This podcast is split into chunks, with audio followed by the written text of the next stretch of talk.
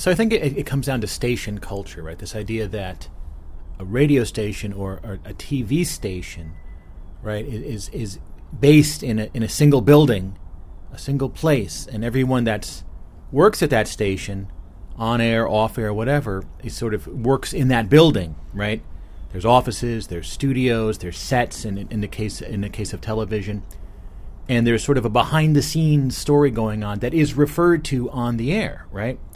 Um, I know, for example, I, when I used to listen to, uh, you know, a lot of the radio shows like Howard Stern and Opie and Anthony, they would often talk a lot about, you know, the other hosts on the channel, or, or you know, when when it was time to switch over to the next host, that host would come in like ten minutes earlier and start chatting with with the, the hosts that that were on, and uh, then they would talk about the station management and all, you know, kind of like just talking about the culture at the station and these were operations that were broadcasting live, right, 24 hours a day essentially, right.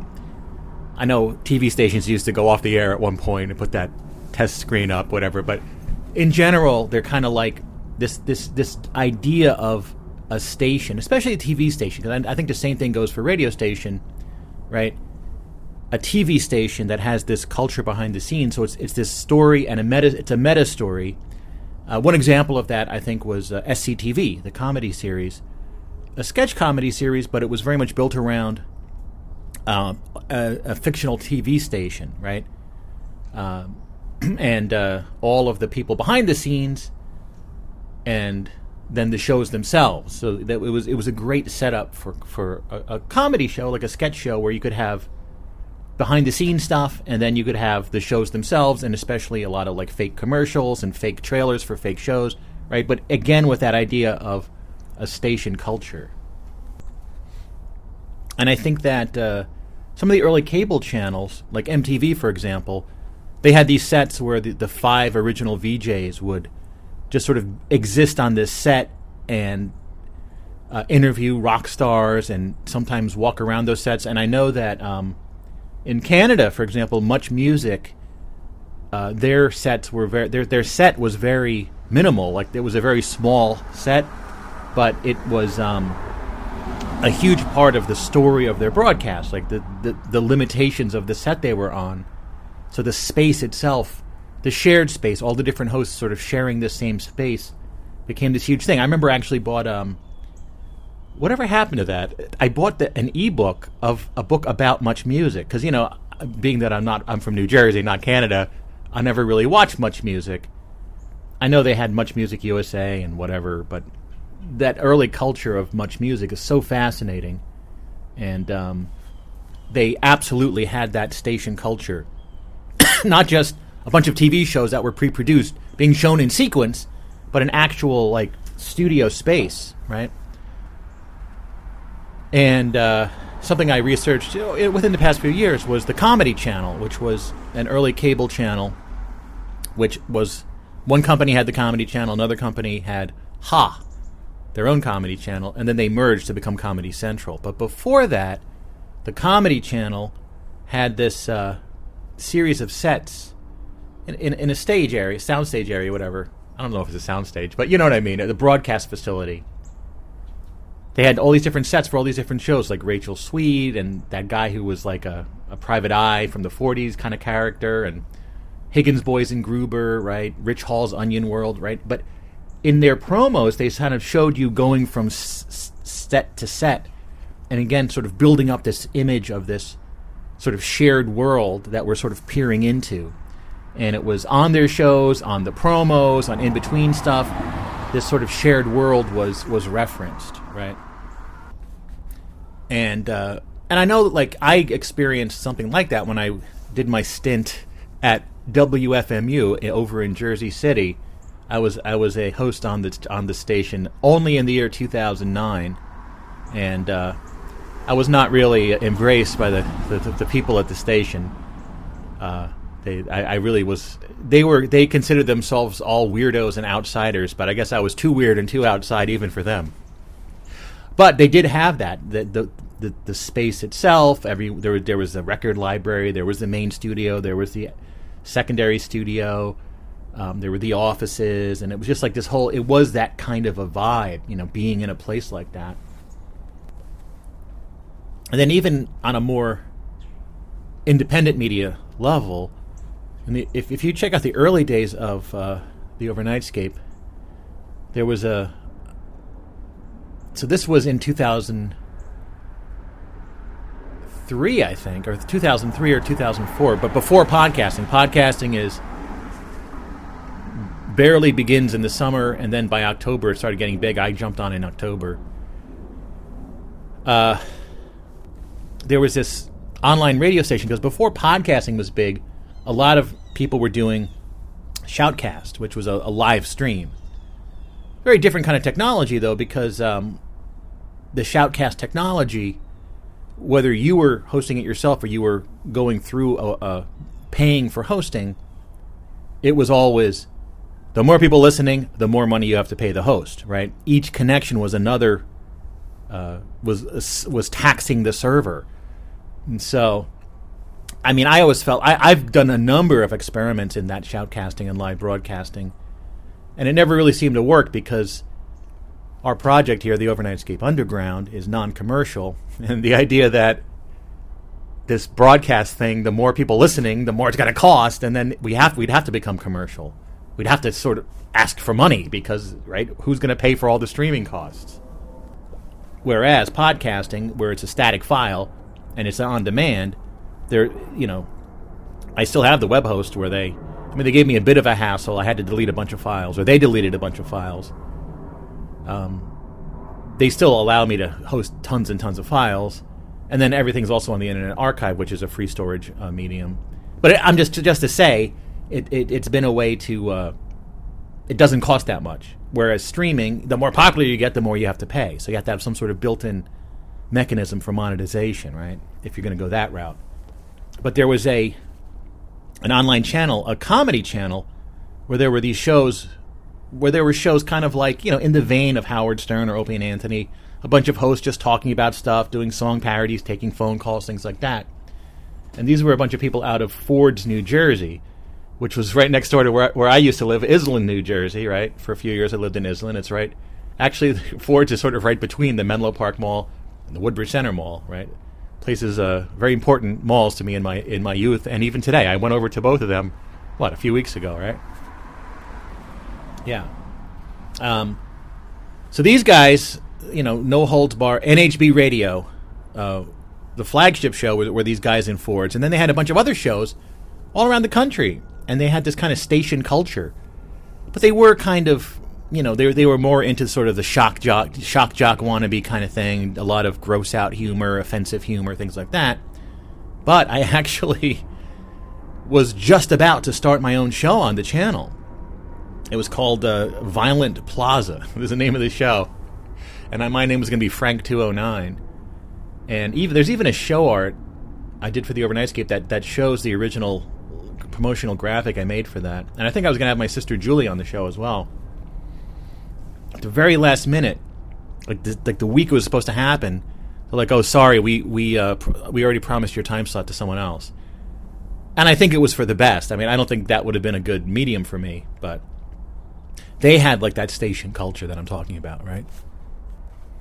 Oh yeah, there's that guy. Remember, I, I, I did talk about this a few years ago. This guy Sloan had a show on there, and I found some of his audio a few years ago.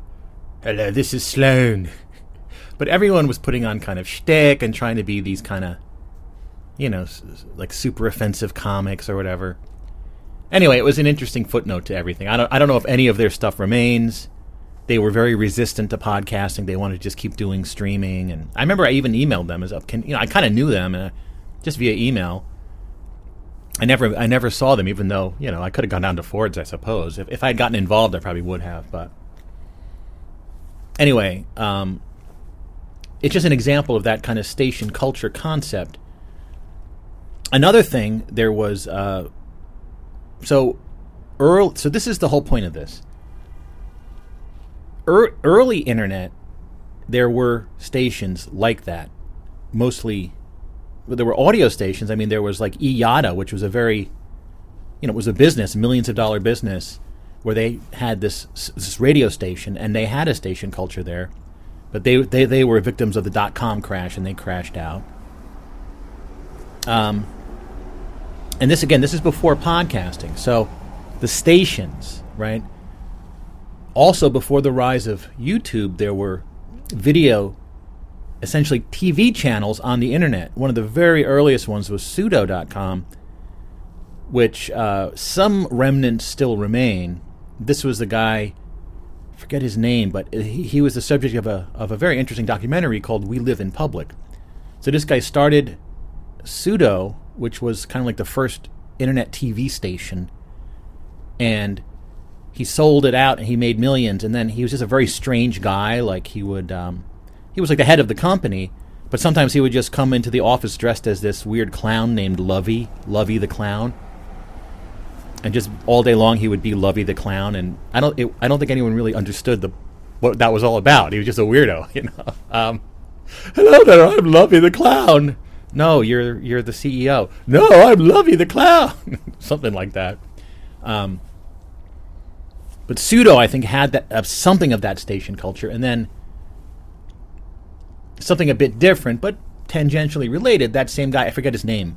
Um, in We Live in Public, he created this incredible, like weird underground complex in Lower Manhattan, and had like hundreds of cameras and had people living in there, and it was just 24 hours a day. You could watch these people, so it wasn't quite like what I'm talking about. It was something similar, and then he he went nuts and quit and became an apple farmer in upstate New York or something. I don't know whatever happened to the guy, but. And then there was another one called Mania TV, which uh, was probably one of the more purest examples of what I'm talking about. It was kind of to say, harkening back to the early days of MTV, there was a set, including like a full school bus in this in the, in the set and different video VJs or video jocks or whatever. I think they had a different name for them, but uh, mania jocks or something. But they would be there in the studio, different hosts, and uh, they would play music videos, and then they would interview musicians and stuff. That lasted for a few years, and it was live, right? I remember remember that one thing that was sort of related a, a, a website called Soundbreak.com, where it was a an internet essentially an internet radio station, but they had a video feed where you could watch the uh, the DJ live in video, and you could chat with them. And I just remember I used to chat in there, and there were like five or six people in the chat room. like, well, if you're a multi-million dollar company and there's like six people listening, how how is that going to work? And that one of the hosts said, "Yeah, I'm not really sure, Frank, what's going on with that." That didn't last very long. Um, and then I think it started off in uh, um, on Mania TV, if I'm not mistaken. Uh, Tom Green, who really started his fame in, on Canadian television and then moved to MTV, had uh, a thing called Tom Green's House Tonight, which was live on Mania TV. But he had this set built in his like in his living room, and he had all his comedian friends over and stuff. And it was kind of the same kind of vein. And uh, what happened was, right? So we in 2004, podcasting comes along, and this then is um, a far easier uh, method of, of a broadcasting audio than having a, a live station, right? Because having a building where people are physically present and uh, uh, participating in this broadcast or, or this 24 hour broadcast obviously is something that you need money. It needs to be a, a financial, a, a, a, a business, right? You can't just do it for fun. Or could you? I mean, so this is the question. With podcasting, the idea of someone having their own internet radio station in a place that's broadcasting 24 hours a day, that kind of went away uh, as, as a concept, right? I don't even know if there's any real like everything's shifted over to the podcasting and, and having a radio station. I'm sure there are still examples of it, but I don't think it's very prevalent anymore. But especially on the video side of things, the idea of, a, of an internet TV station with a set and with people, hosts physically present at the set doing this 24 hour broadcast, that seemed to go away completely. Now, of course, there's something very similar. So many people have video shows, and I know that there's, like, for example, there's, um, I don't know if they call it compound media. Like Anthony from Opie and Anthony actually went on. There's a whole sub, sort of a subculture online of alt right comedians, and it seemed to be something that in another life I might have been in, may have been interested in, but I had kind of really drifted away from left right politics myself a long time ago. But Anthony I think has something kind of like that. He has like there's like a bunch of shows that are sort of interconnected. And then uh, Gavin McInnes, the founder of the Proud Boys, obviously a very uh, controversial character. He has his own I don't, know if it's called like censored TV or something, but it's sort of like uh, his own TV network of, of, but it's only for like these alt right personalities. Uh, but in general, these kind of things, these shows have been sort of supplanted by individual shows that have YouTube channels, right? And if they're kicked off YouTube, there's other. What are the other ones like? Rumble and Bit something. I don't know. There's always these alternate video channels, but the idea of a TV station essentially has been kind of lost. And I've been really fascinated by that because I thought that the internet would be a perfect place for this kind of. Uh, I think there's something missing. I think that the idea of a station culture is sort of. What's the right way of putting it? It's an incredible art form, right? To to to produce work in the context of a station. Now, I will say, here on the Overnightscape Underground, we have um, a station culture, absolutely, but it it is cer- certainly lacking any sort of physical base, right? But we are all in our own places, but we do kind of we have that to to a degree, right? And and I that is an amazing thing. That really is the cornerstone of the Overnightscape Underground that we have our little station culture here. But it's there's one thing to have a series of shows and people in physically disparate places, sometimes getting together. Like I went up to New Mexico and hung out with PQ uh, last year. But to have a physical place where everyone is sort of gathered together um, is just another level. It's, it's, it creates this other kind of thing, especially for a TV station, right? The Overnight Overnightscape Underground is audio. It is a it's an audio channel, right? So it's a radio station essentially. In fact, I call it a radio station inside a book. So it's actually I'm actually defining it as a, as a kind of radio station. Now, one thing on our end here, one thing that I've been theorizing about and thinking about for a long time is, uh, you know, this idea of being together in a physical place, while impractical, from especially for a non-commercial project, could be achieved through the metaverse, right? So, this uh, this dream of a three dimensional computer world, of which there are innumerable examples of in video games and small virtual worlds like uh, you know there's like VR chat and Tower Unite which I play and right small virtual worlds but it's they're all little each little instance of a, of a separate world the idea of the metaverse is that there's one big three-dimensional universe that's contiguous that all these things can be in. And so you could have a building there with broadcast studios. You could sort of recreate everything I'm talking about um, in in the metaverse, right? So I've been thinking a lot about you know uh, w- once there is a a viable metaverse to sort of have an Overnightscape Underground like building where we can sort of have studios where we can actually be broadcasting from, right? And I still think that's something that is feasible, that could happen. But again, we get back to the same thing. You know, is it, you know, the expense involved with a live broadcast versus these pre recorded on demand shows? but I, I mean, I do think that you don't necessarily have to have that 24 hour live feed in order to have that kind of culture. But, um, and I'm definitely I'm interested in continuing the Overnightscape Underground as it as it has been in audio, etc.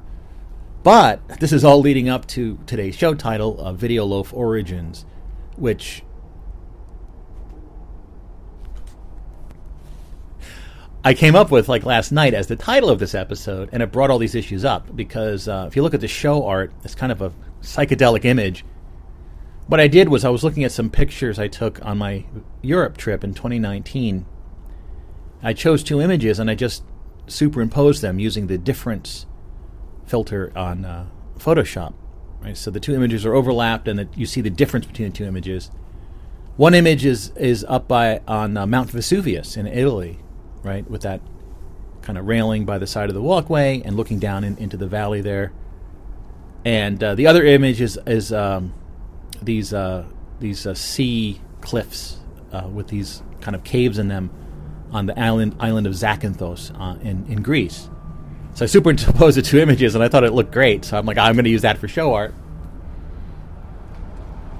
And then I had to try to figure out like a show title and then the typography, and uh, it took me a while and went through a bunch of different names. But I looked back, and there was that one title. I did a show called Video Loaf, I think in 2018, something like that. Um, and I think I talked about it just as it kind of a frivol, you know, my my my idea of stating an idea is the final product, right? Video Loaf as kind of a uh, would it be kind of an internet TV channel, right? And I didn't listen back to what I said back then, but uh, Video Loaf I think is a good name. It hasn't been used, and it kind of gives you a sense of video video loaf. It's kind of a funny word. Uh, loaf is a kind of it has two several meanings. Loaf of bread, obviously meatloaf, uh, sort of a sort of a rectangular piece of food, you know, a cubic piece of food, like a like a loaf of bread It's kind of like an elongated cube, right? Like a, what what's a word for that? Not a cube, but a, like I know we have square and rectangle. That we have cube and is there a word that means, you know, just like a rectangular cube? I guess block you could use, but it's not really the same. I guess block is the closest word we have for that, but um, so video loaf. It's just hey, have a loaf of video, you know. And then um, of course, loaf means loafing, like just lazing, being lazy. It's the opposite of work, loafing around. You're a loafer. I was actually looking up the uh, etymologies of the two words, and they came from different directions. Loaf really was uh, derived. The word loaf is bread. It derived from really ancient words meaning bread, and then uh, loafer the word loaf meaning to laze derived from loafer which was des- which was derived from some sort of like wanderer or walker or traveler um, a different kind of direction but loaf has those two meanings so um, this essentially is a frivol uh, you know it's just an idea but i think video loaf would be something that i hinted at in a, in a brief video project I did called uh, Sneaky Tiki, sorry, Sneaky TT Broadcasting System, which I did do in video, but I think those videos are lost. But the audio still exists. I, I, few times I tried to find the videos I was on. Remember there were those video streaming sites like was it Jason TV or Justin TV or something? There's a couple different ones, streamable. I forget what they were, but um, the accounts I had on there were lost or they deleted everything or I don't know what the hell happened. So those videos are gone, but I would have liked to have kept them, but I don't know what happened. But essentially, was a short lived experiment where I kind of put on this costume. I, I like wrapped a, a tie around my head like a headband and wore these weird glasses and I became sneaky TT and I would watch uh, those uh, Fed flicks, those uh, U.S. government training films that were in the public domain, right? And would comment on them. And it was, uh, you know, it was sort of in the vein of just sitting and commenting on a video, kind of like Mystery Science Theater 3000, whatever. But using these videos, and there there was something there, uh, but it was just not the right project for me. But um, it occurred to me I, I, I, wanted to use the term video loaf, and then I just thought of origins, and it just sounded great. Video loaf origins. Wow.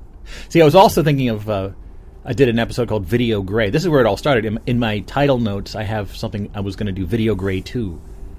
Um, because in, in, my time of film school, they used to have a they had like videotapes like VHS tapes of what they called video black. It was sort of uh, generated by a video device. You could just a whole VHS tape would just be video black, or if you had the device that could generate video black, it was just a black screen with silence on video, right? Because normally, if you have no signal, it's just a bunch of gray static. That was video black. That's what they called it. Oh, oh let's get some video black, right? And uh, that's so video gray was kind of a play on that. So I was thinking maybe video gray too. That was in my notes, and I'm like, no, how about video loaf? Video loaf origin. So, and I just think that phrase "video loaf origins" just sounds great. Um, and as you can see, I really spent some time on the typography there.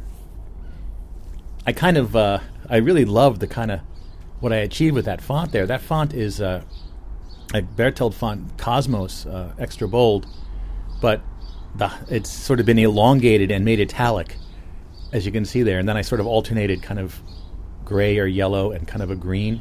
I love the way it looks, and I put those magenta lines under it. you if you'll see the show art, you see what I'm talking about. Um, but that brought to mind uh, so what could have been in the past a video channel called Video Loaf, and it would be essentially combining the idea of the public domain videos, of which we know now some music, commercial music from the past, has now entered the public domain. This only happened in January 1st, 2022 all music up till 2022 became public domain. This was kind of unexpected. I didn't even know about this. It was a law they passed a few years earlier, the Music Modernization Act, where without that law, mu- music would commercial music, even the earliest music from the, the late 1800s, would not have become public domain until 2067. It's too long to wait. I, I would be 99 years old as it, as 2067 started and uh, we know most people don't last till 99 so anyway. And then just a few like last week you know like a week or two ago on january 1st 2023 all the music from 2023 became public domain. But through various for various reasons there's a number of videos that are into public domain. Lots and lots of movies fell into the public domain because of the laws governing movies and all those government films uh, the, there's this law that the federal government can't copyright their content. So there's a huge, back then, let's say, in the 2000s, there's lots and lots of videos online now that are in the public domain, right? And I know, like, the aforementioned Mystery Science Theater 3000, uh, the people that worked on that show, which was started off like as a, on a local channel in Minnesota, and then eventually wound up on Comedy Central, the aforementioned Comedy Central. Um, they initially had to, they were using some public domain, but a lot of the movies that were not public domain, and they had to get, they had to get permission to use it.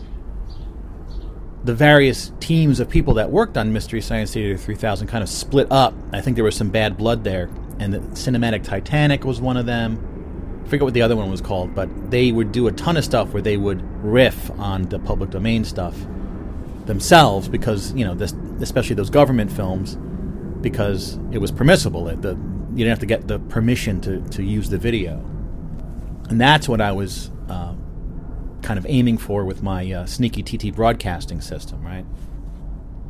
But now I think I can expand the idea of video loaf to sort of say it would be a uh, having like a TV station, right, with an actual place to go, where it was a bunch of people on these these sets. Sets there would be sets built, and there'd be people, um,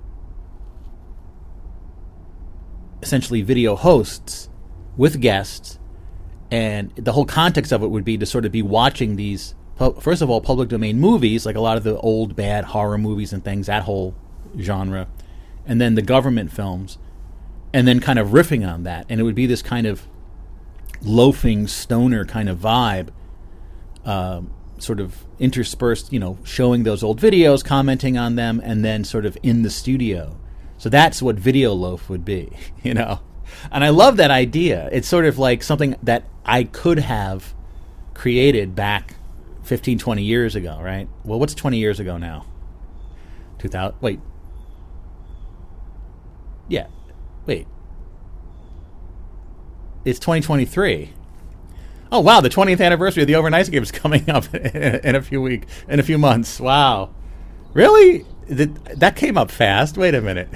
yeah. I wasn't even thinking about that. Yeah. March 13th, 2023. It's like two months from now. Almost exactly. Um, will be the 20th anniversary of the Overnightscape. Wow. I haven't, I didn't even think about that. that this came up fast. Wow. Hold on. Let me, I have to sort of process this. I wasn't even thinking of, I wasn't even thinking along these lines. Wow. what am I going to do for the 20th anniversary? I don't know.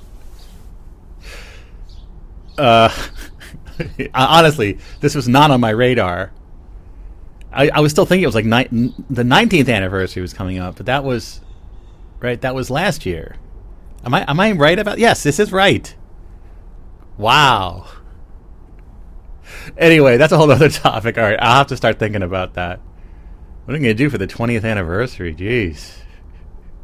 Well, ideally, we would have some sort of uh, gathering somewhere in the world, but I don't. I don't know if. Uh, I don't know if there's enough lead time to kind of like make something like that happen. Like everyone gather somewhere.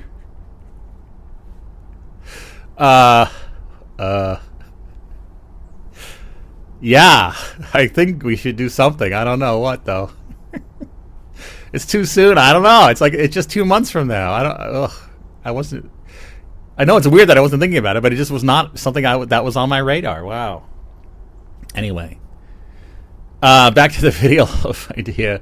I think it could. I could. I think it could be kind of a cool concept, but um, just as a frivol, just as an idea. and is something that could be done in virtual reality. But I don't know if the virtual reality thing would be quite as uh, cool as like a, a, physical space. But anyway, you get the idea of Video Loaf.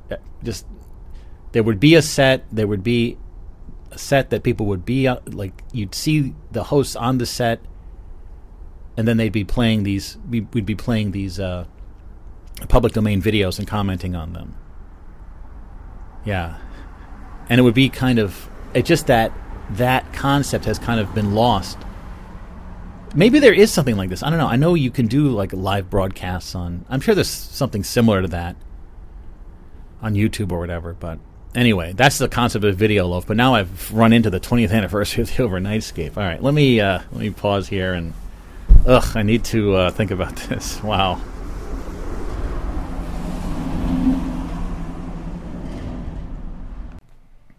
Hey, it's a bit later now. I'm on the uh, the ONSUG uh, chat room here, uh, which is on Discord. You can always access this chat room by going to onsug.com, and there's a link to it on the sidebar there.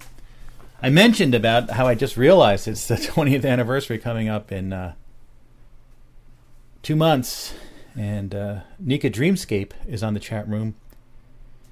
And I was saying, you know, what what am we what am I going to do? Should I do? Uh, I mean, obviously, a physical gathering would be the best, but I don't know if two months is enough time to plan something like that. Plus, we're all over the world, so where would we uh, meet up?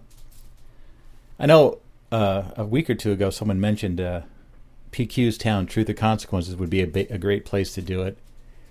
I would love to. Uh, I just don't know how feasible it is. But Nika suggested, uh, how about like a Zoom or something? Um, she's like, it would be amazing to do in person, but feeling that there's always Zoom or similar, you could put a call out to see if you could get people to send in clips talking about how they found you, started listening. That would be interesting. So yeah, that uh, is a uh, great idea, Nika, and um, I don't know, something like a uh, something came to mind, actually slightly related to the uh, video loaf. Should we have like a Zoom kind of thing going on, but have it go on for like a, a marathon, like a 24 hour Zoom or something, just to try to get all the different people um, that uh, have you know have been involved in, in the Overnightscape Underground over the years to come on and, and talk to us and uh, maybe send some, something in, at least an email or something, because we did, uh, as I as I remembered, we did something like this back in um, 2014. PQ put together the reunion homecoming for the 11th anniversary of the Overnightscape, and we got over 20 contributors. At the time, uh, PQ put it out. He he didn't do any liner notes, but I did later do the liner notes, and uh, so that was nine years ago now. So everyone that participated, I have a list here: uh, PQ, myself, and uh, Neil from Ireland, Randy from California, the three Weasels, of course, me and Brian and, and Peter. Uh, Coastal Becky, Smidge, Kurtlebomb, Shambles Constant, Mark from England, Jimbo, Simon from Nevada, my brother John, Robin Gregg from the Porn Stevenson Show, my wife Denise, Jeff Sink actually uh, weighed in. He he he had uh, he was no longer involved. He was a big presence on the channel for a few years. Um, Carrie Michelle, right? We haven't heard from her in a long time. Alex, uh, Ed, Eddie from Ireland, Chad, um, Bob Lament, Mike Booty, Manny the Mailman, and Nate in Wisconsin, all kind of like uh, checking in on that one. So maybe we could do something like that. That's sort of what comes to mind. I'll, I'll keep thinking about it uh, of of what to do for the uh, twentieth anniversary of the show. Wow, it's uh, pretty overwhelming, and the fact that I hadn't even been thinking about it, because I, I don't know. Well, I think it sort of relates to like the sort of time warp of the pandemic. You know, um, 2011 was the 18th anniversary. Sorry, 2021 was the 18th anniversary. Then 2022 was the 19th. And I wasn't even thinking along the lines of 2023 being the 20th. But yeah, anyway. Start thinking about it. and uh, it's always great to, like, one of the most interesting things about the Overnightscape Underground is that, that we there have been so many people that we've gotten to know and whose audio is still in the archive. And, um, who have moved on and are no longer involved or maybe occasionally get involved. And uh, would love to it's always great to hear from them see what they're doing today. Um, yeah so we'll check that out. Anyway now on to other matters. As i mentioned um, recently i bought this deck of cards uh, el dorado playing cards from uh, the king's wild project. They make these um, very cool decks of cards, and this new set is uh, what is it called? L- let me see what this the series is called. Uh, this is a vintage reimagined, and this is what they say about it: the vintage reimagined playing card subscription. Now, I did subscribe. Is a six deck series that explores reimagining some of artist Jackson Robinson's favorite antique decks that were originally produced from 1880 to 1900. Jackson's intent with Vintage Reimagined series is to take the spirit and theme of each classic deck and reimagine it as if he was designing it in his own style back in the 1800s. The decks reimagined in this series have played a significant role in Jackson's inspiration and evolution as a playing card designer. Vintage Reimagined uh, delivery months January, March, May, July, September, and November. So I did subscribe and uh, I did not. I was not aware that uh, I would get one so soon because uh, I had El Dorado, and that this I consider to be one of the best uh, decks for me to play uh, Flea Devil. My game, Flea Devil Solitaire, and if you want to play it, just it's real easy. the the The rules have been released now. just go to onsug.com, and on the sidebar there, you see a picture of the book and you click here uh, to download a PDF of the published book, including the digital extension here. Click that, and you will get to a um, the latest edition of the Onsug book. And in this book, there is the rules to Flea Devil Solitaire, and um, I've been working on this for over 15 years, and as you may know, over the past few months, I had a flurry of activity and came up with, uh, I believe, the final rules for this game because I've been playing using these rules uh, for a month or two now, and the rules work. They're great. So let me see the best like what page this is. This may be on of the current one. The way this PDF works, the PDF is uh, thirty over thirty four hundred pages, but it's in the book set the, the main book section. Let me see. Hold on one second. Let me try to figure this out. No, no. So that's not the one to click on. The one to click on is the digital edition updated monthly. That's the one to click on. I'm sorry. Page not found. What? Oh boy. Here we go. All right, let me fix this. And uh, yeah. All right, I, I just had the wrong name on there. So yeah, now you can get that. I know I'm not making it easy, but this is the most updated version of the book. I'm loading it up now, just in a browser, and uh, loading. yeah, this is this is uh, really the next edi- the first phase of the next edition of the book. And we'll go down to a page, the end of the print book section, and before the digital extension. Come on. I, I mean, I had a table of contents in the original one, but this one it's a little bit. I didn't do the table of contents yet. That's not working. Let me uh, let me grab it locally. Yes, it is on page 358 of the, the the current updated version. Flea Devil Solitaire, and the rules are basically just on four pages, and this tells you how to play Flea Devil Solitaire, and uh, uh, I'm you know I've been playing constantly, and this game is amazing. And really, this Flea Devil makes me want to get new decks of cards to um, play Flea Devil with. And uh, the El Dorado deck is fantastic. The design, the feel of it, it's a fantastic way to play Flea Devil. In fact, I have a freshly shuffled deck here of uh, El Dorado. Let me see how this looks. It's just starting off. Got some tens. Uh, what we got here? Some threes. And then the jacks, which, you know, since jacks are royalties, uh, I got some eights that I was I got through a flea hop. The question is, should I, you know, haul the jacks or should I uh, just make them into royalties? Because royalties are the only thing that score. I'm going to make the jacks. I'm going to just haul the jacks because um, there's not a lot of matches. So,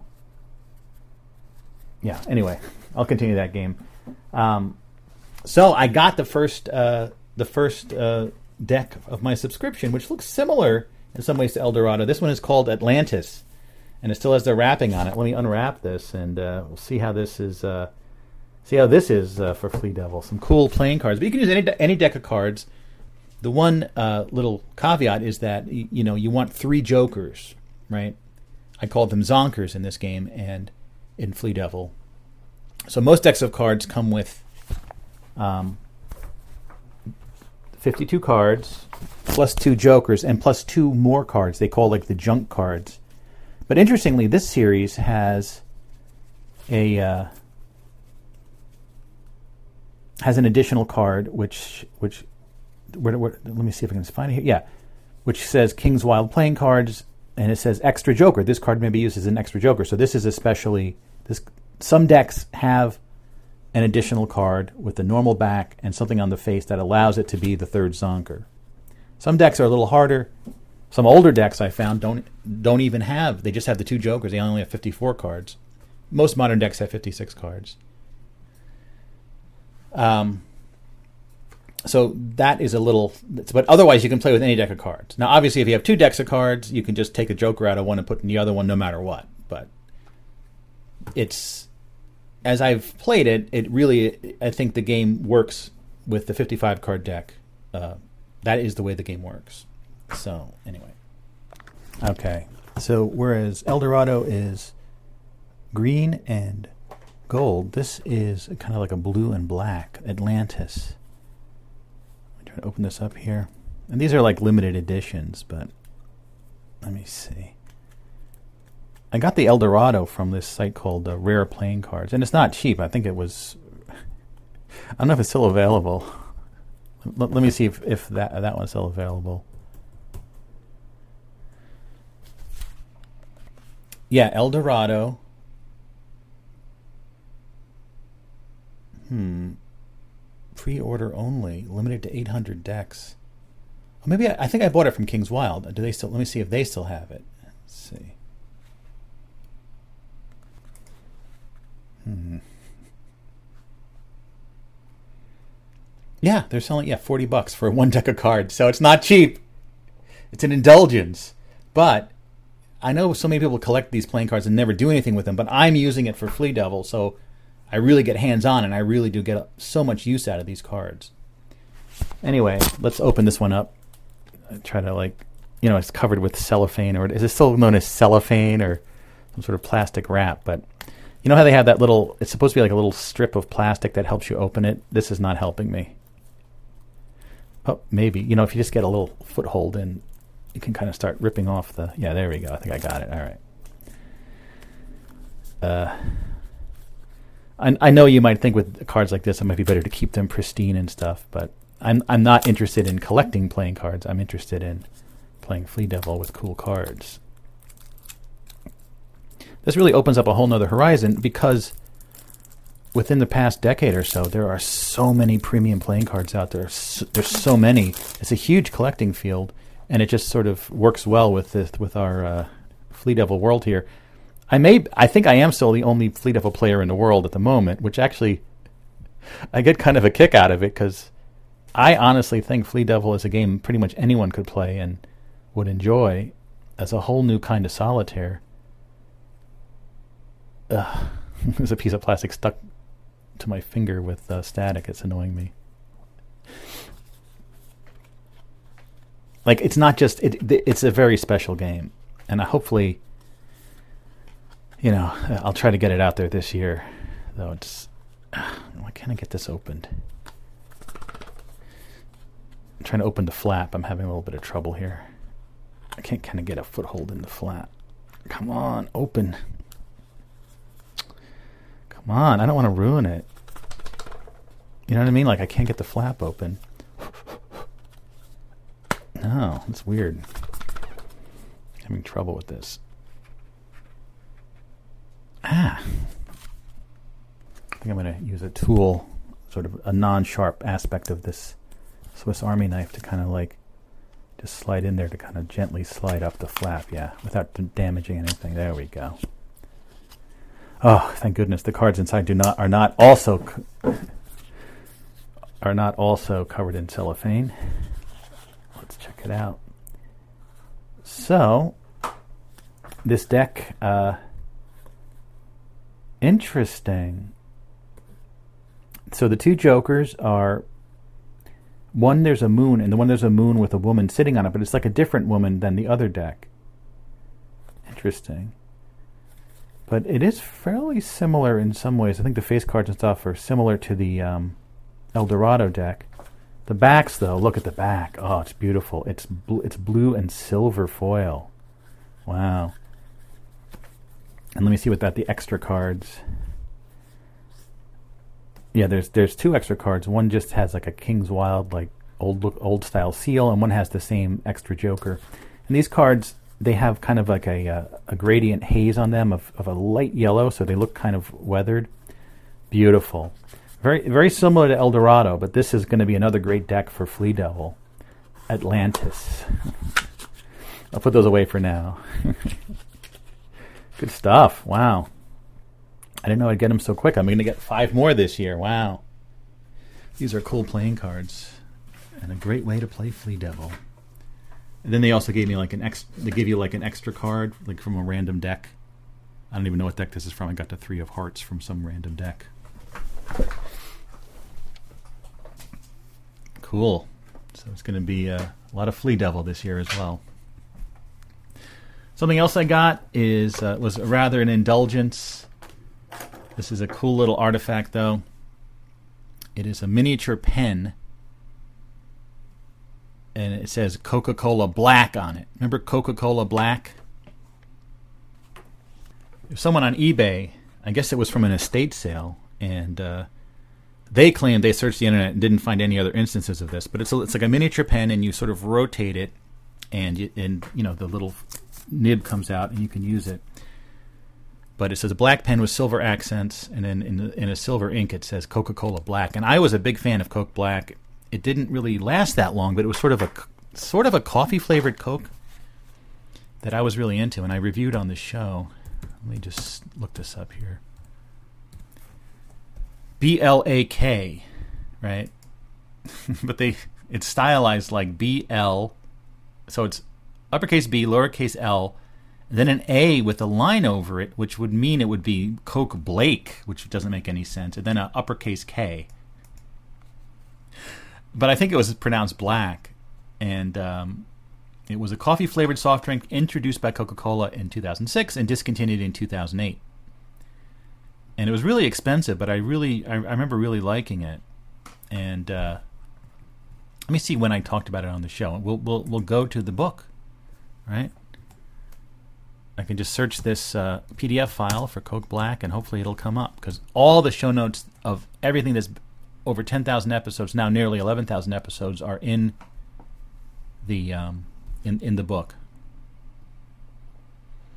So here from the Overnightscape 603, June 23, 2007. I wrote that Coke Black is disappearing. Any other references to it here?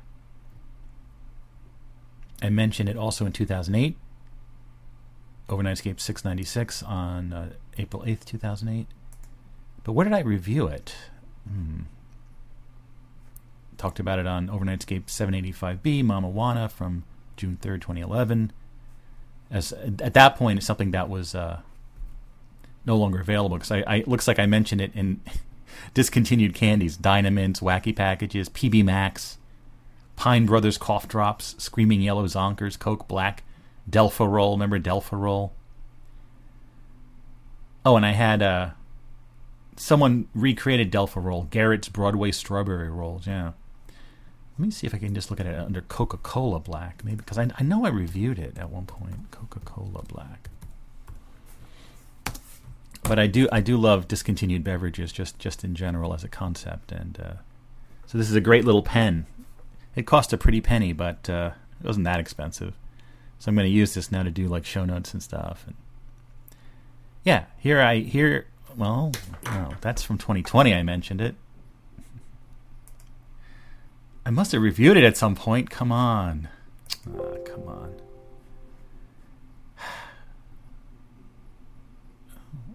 We'll see. Maybe I didn't do an official review. Uh, oh, I did mention the disappearance of Coca Cola Black Overnightscape 614, August 14th, 2007.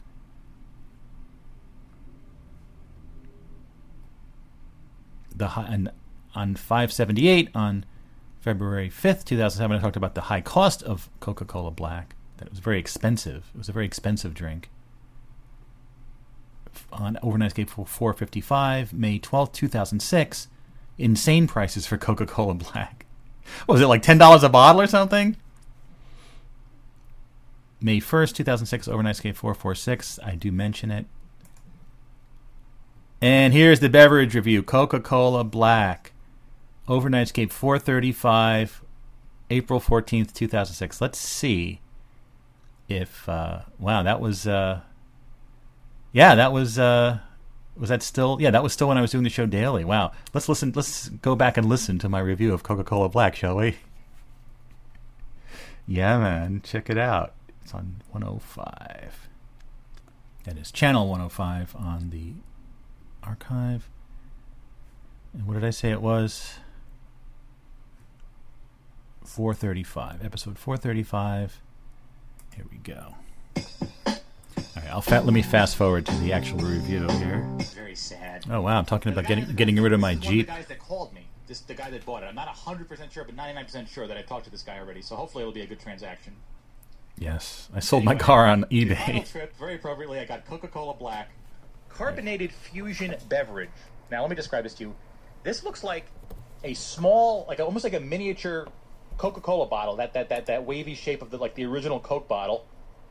Uh, it is covered in a, a, a four color printed coating, like a plastic coating, which is uh, black and brown, and uh, there's there's there's a, a like a light beige stripe on it, and the Coca Cola is a regular logo, then black with kind of a wave over it. So is it supposed to be like Blake, like like a long A sound Blake, Coca Cola Blake, but uh, they have a logo which looks a little bit like a coffee bean because this is supposed to be a they say I've, I've, what I've heard is supposed to be a coffee flavored Coke, and uh, on the news uh, yesterday I saw uh, them talk about Coca Cola Black, how it uh, it's good. They said it's coming out on Tuesday, but of course 7-Eleven has it uh, sooner, and they said that it's coffee flavored. So this little logo, it looks almost like a coffee bean with with that Coca Cola wave in the middle, something like that, and. Uh, let's see. So, and, and it just says on the bottom, carbonated fusion beverage.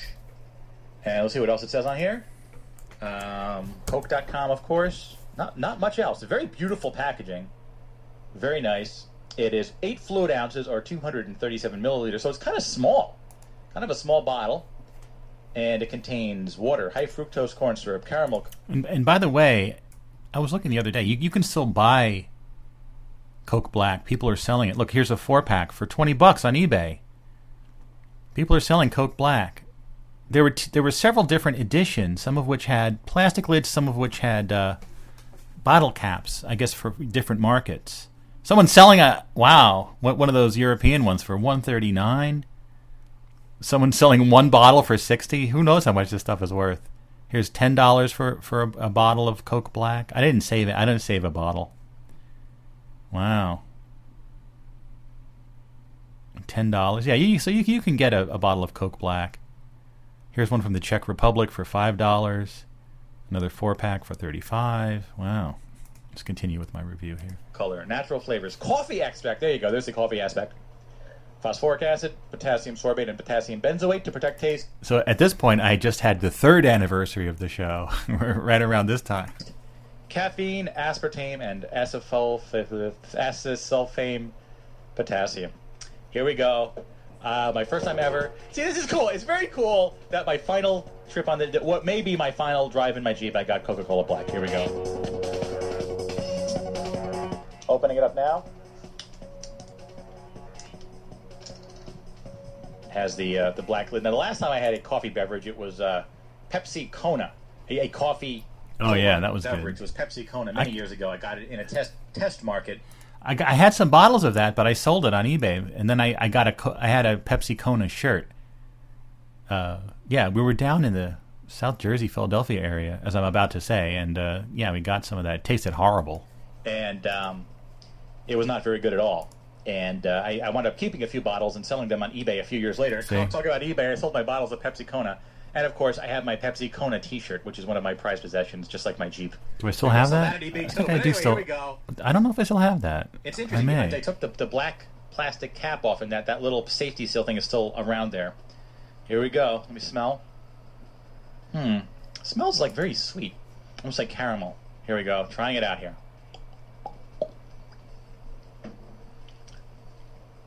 Hmm. That is actually not too bad. I, should, I, I don't have like a cup to actually see like the actual consistency of it. Here's an ad I found from back in the day. Coca-Cola Black. What is black? Welcome black. Inspire your mood. Refresh inspire your mind, refresh your mood. Introducing Coca-Cola Black, a carbonated beverage that fuses Coke effervescence with coffee essence. Every sip is an experience to enliven your senses and welcome new possibilities. So find your muse, find higher ground, find your black. Spread the word. What is this? Nitrolicious.com? Oh, it's a, it's a post all about Coke Black. Let's see. Continuing here. But it looks, uh, I don't know. It tastes pretty good, though. Let me try some more. Man, I like that. It has a, this has a good taste. It's a light carbonation, and when you drink it, it has a very, a very broad, sweet vanilla coffee flavor. It, it, it tastes like a flavored coffee almost. and I quite like it. I quite like it. Oh, look at the graphics! I didn't see this. Part of the graphics is kind of pixelated, like like on a computer screen, but part of it isn't. So that's part of the effect. That's kind of cool. Let's try some more here. Mm, I, don't, I don't see that in these pictures I'm looking at. Oh, I kind of see. Okay, I see it. And the, bo- the bottom is glass. Uh, oh, so it's yeah, it looks it looks kind of like Coca Cola. It's just like a brownish liquid. I finished it up. It was like a dollar eighty nine, I think, per per bottle at uh, Seven uh, Eleven. There it is, Coca Cola Black. Not bad at all. I kind of like that. Kind of a kind of a nice uh, thirst quenching treat. And I would hope that it has a lot of caffeine in it. I would imagine. Wow. Great packaging, great taste. There you go, Coca-Cola Black. Very cool. It's very futuristic that I have Coca-Cola Black on my desk here, and I have two more bottles to enjoy. Yes, indeed, the carbonated fusion beverage. So, there you go. So anyway, uh, yeah, I'm here in the middle of uh, the move, the uh, the condo. We're working on the condo, painting, and. Uh, anyway, I guess that's the end of the review. That's when I was moving from the apartment over to the condo yeah, 2006, and then uh, in 2019 I moved from the condo here to the house. So this is the third Overnightscape studio. Anyway, Coke Black may no longer be around, but I have the Coke Black pen, a very cool miniature pen. So yeah, right after the uh, last episode, when I was in New York City, I did go to Midtown Comics, and they had a new uh, previews and Game Trade magazine. That's pretty much all I buy at the comic shops anymore. Previews is this uh, large publication that lists all of the comic books and all the products that are coming out, like two months hence. And I do really enjoy reading that one. And Game Trade does, does sort of the same thing for uh, games, like board games and card games and stuff. Then I walked down 40th Street and I was passing Muji, the Japanese uh, store that sells all sorts of things and um, I figured I'd try there again because I used to get these pads there. These, you know, just to jot things down. Uh, they're kind of like newsprint pads. And I went in there a few weeks ago, and I was I couldn't find them, so I asked one of the employees. I'm like, "Hey, I'm looking for this." Used to have these pads, and it was like newsprint. They're like, "Yeah, you know, um, a lot of stuff's been discontinued. So yeah, if you can't find it, we probably don't have it." I'm like, "Okay, thank you." Uh, so anyway, I went there again, just thinking that listen, I really want these pads, and my wife wanted some too. We used to have a ton of these; they're real cheap. And uh, I was looking around, and I found it, it but it was in a, this this vague little area, like this little hidden area, like the lower shelf of uh, a little display. Yeah, and this is uh, it's called, just called Notepad, and it's what is it? Let me turn the light on. I can't see. Raining outside. It is a 140 by 100 uh, millimeters, not and 200 sheets. Yeah. So I got so I, I bought four of these because I do like them. And uh, another thing um, that I, I bought there years ago at that same location was a towel kit. And uh, I've been one first. I think our towel kit like it ripped or something, and we got rid of it. But I've always wanted another towel kit. So towel kit basically is half towel, half blanket. It's a very unique product to Japan because uh, they have very hot summers, but a lot of people don't have air conditioning, so they have to sleep in the extreme heat, which is very very aggravating trying to sleep in the heat. I, I like to just jack up my air conditioning when it's hot out and uh, you know I like sleeping when it's very cold. But if you have to sleep and it's super hot, this uh, half towel, half blanket, right? It it sort of wicks the sweat off you as you're sweating in your sleep, and it's for a much more pleasant uh, sleeping experience. But I just I found it was a great blanket. Like if you're watching TV and you need a blanket, just use the towel kit. And um, little did I know that it was sort of this. It was only available, I guess, uh, briefly at Muji, and I haven't seen it since. So I went to the cashier and I'm like, "Hey, you know, do you have those towel kits, like um, those towel blankets?" I remember buying one here a number of years ago, and she was like, Um, well, a lot of things have been discontinued, so if you can't find it, they're giving the same line. All the employees, they don't know. They, I don't even know if they know where anything is. Oh, well, we discontinued a lot of stuff, so if you can't find it, Jay, real helpful. The same line as with the pad, and they had the pad. Um, but doing some research, you know, it, it is a very Japanese product, and and uh, I was only able to find a few for sale. They didn't really look the same, and they're like one hundred and fifty dollars for a blanket, you know, and it's it's just kind of annoying. But I would like to get another towel kit at some point. Just spelled T O W E L K E T. There must be a Japanese word for it. If I can find that in Japanese writing, I'd probably search and find something. What was that site I went to that one time? Remember, like the T-shirt I wanted was uh, of the, uh, and I still have it, the one of the beginning of Blade Runner, right, with the logo of the Ladd Company, the blue and green with the tree, uh, the Ladd Company and Sir Run Run Shaw present. And I found a Japanese company that made that T-shirt, but you generally can't order things from Japan um, to bu- to buy internationally. A lot of the places they don't sell internationally; they only ship to Japan. So there was a website called White Rabbit where you can they'll like you can send them what you want to buy and then they'll buy it it'll be shipped to them and then they'll ship it to you. That's a way to buy things in japan. So that's how i bought that t-shirt which i still have. So maybe i can get like a really good towel kit using that method but this sounds very expensive though and it's kind of not necessary. But anyway yeah. At least I have my notepads. and I can use my Coca Cola black pen to write on them. It'll be a whole new world of jotting down notes. Yes. Uh, so anyway, this this week on Overnightscape Central was kind of a special situation. Um, PQ uh, released the episode with uh, where I played all the 1923 music, and he set the topic for the next two episodes to be the Beatles. And he uh, and so the Beatles. So I basically heard it, and then he was going to do it that day. So there were like two episodes right in a row. So uh, yesterday I I recorded uh, my my first segment about the Beatles. Listen, I could talk about the Beatles for I have so much to say about the Beatles. I'll have no problem doing two. Um, you know, two segments on that. I could just probably I could do a lot more than that probably, but uh, uh, check that out. And if you have something to say about the Beatles, please do um, join in on the Central. We really want to hear from you, and it's just a great topic. Um, if anything, the Beatles is one of the most multifaceted topics out there. There's so many different ways you can approach it, so many different angles, so much stuff going on. Of course, I I enjoy all aspects, but I do enjoy the conspiracy side.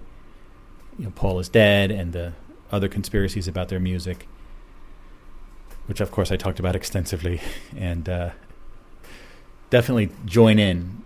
Um, he was hinting that may even do three weeks on the Beatles. So if you have anything to say about the Beatles, please record something and send it to PQ. Uh, his email address is kpqr.torc at gmail.com. And uh, we'd love to hear from you on the Central about the Beatles. In other news, I uh, there, there was there's a show on the Overnightscape Underground called Combat Zone, and this is my brother John going up to he visits his friend Mark up in Boston, and uh, he's he records, uh, you know, he sort of records interviews with this guy, real interesting guy. He's a guy that has no modern technology. The most he has is a radio. He doesn't even have a television. He has no computers, no phones, nothing like that. And uh, it's it is a real interesting guy.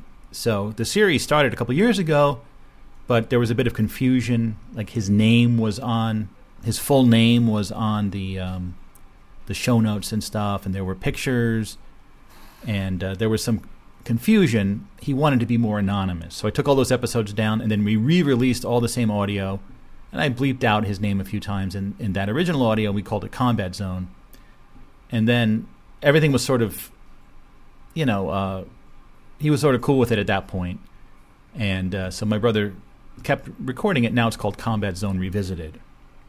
Anyway, a few months ago, in early September, my brother uh, re- recorded more with Mark, but he thought he just recorded an hour, but then he didn't realize his recorder on his phone kept going for 40 hours, right?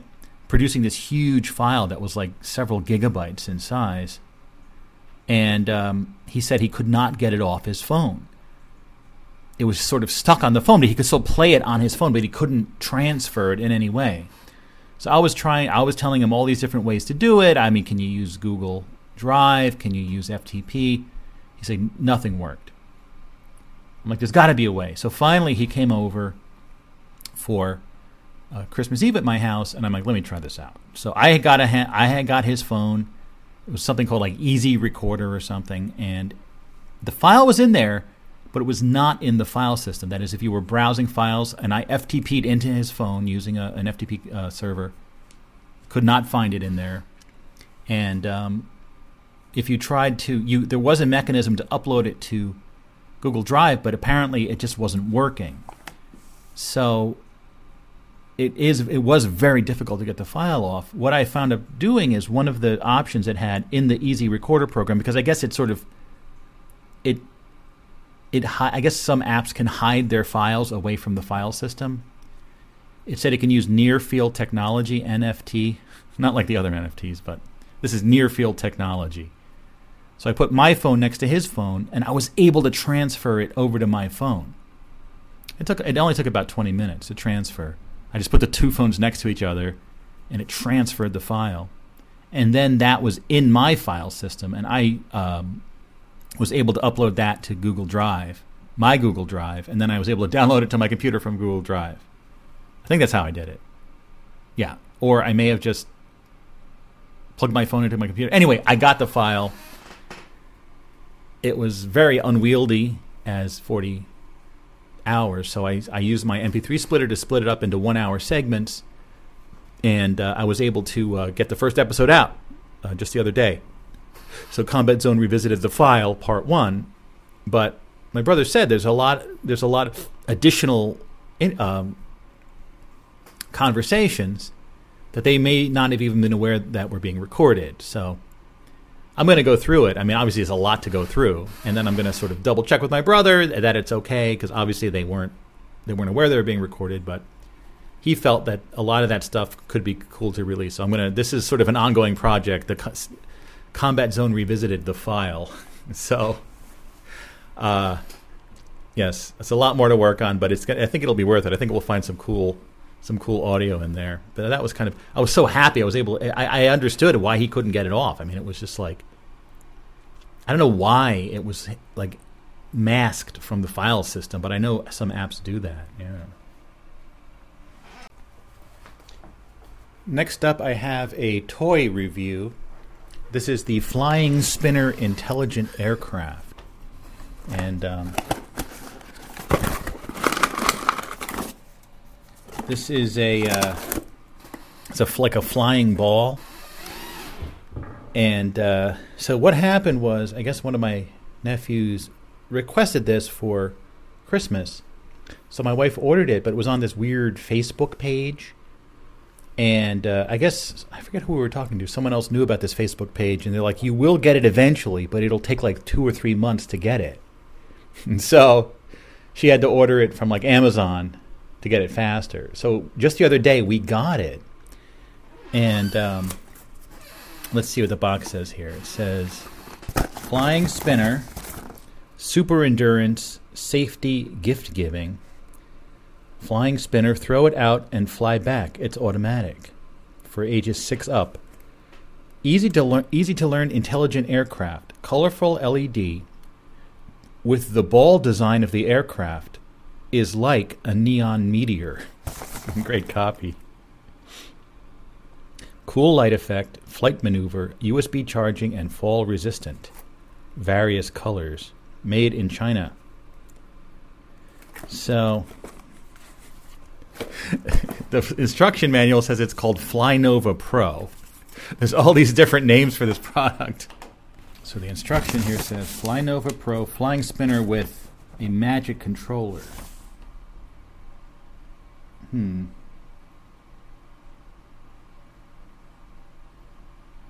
All right. So I didn't really know what I was getting into when I started playing with this thing. There's a little USB cord here to charge it. It, it came charged up though. We got it in the a lovely metallic blue color. So it's it's a ball. It's like a, a plastic mesh, and then inside there's a propeller and then a motor and uh, LEDs in like this strip. So if you turn it on, it just sort of like it it like you throw it up and then it whoa oh my god. This thing is out of control. And when i first opened it i felt so bad. I i had it at the wrong angle. I let it go and it flew across the room right towards my my my, my cat mr vegas. And he got freaked out and ran into the basement. All right here we go. How does this thing work? Damn it. I'll try to turn it on again. There's a little tiny button you have to turn it on with Hmm. But you're supposed to be able to like throw it and it comes back. It's it's kind of like technology for something like this has been, you know, like let me let me let me try to throw it and it'll come back like a like a boomerang. Sort of. No, it's flying across the floor. But it's really really bright LEDs. You know, it's a strip, but but as it's spinning, it looks really. I think you gotta like shake it. This thing is very unpredictable. Oh, come on! I think I think it's in the wrong mode. But come on, or maybe it's out of power. Yeah, I may have to charge it up. Kitty, uh oh, he's. I didn't realize he was here. Kitty, I'm sorry. I didn't mean to scare you. He's traumatized by the flying ball. Kitty, it's okay. Kitty, it's okay. Here, look at it. Kitty, it's okay. Oh, he's scared of it. I, I thought he was upstairs. Kitty, I'm sorry. Sorry, kitty. Anyway, I got to charge this thing up.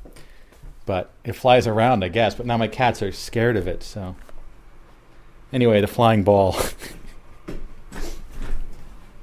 they, they give you a USB cord that's about like three inches long. Anyway, great toy. Yeah. I got to charge it. It just flies around. Great. Great success in the in Toyland. It's later on.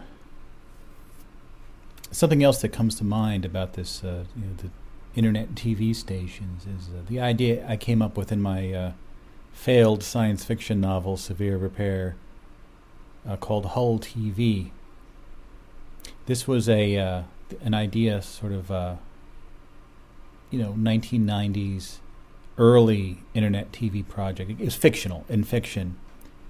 Um, where they were producing um, at a location um, a kind of a, a, daily sort of science fiction fantasy tinged um, like a soap opera kind of thing. It was it was a it was a daily narrative.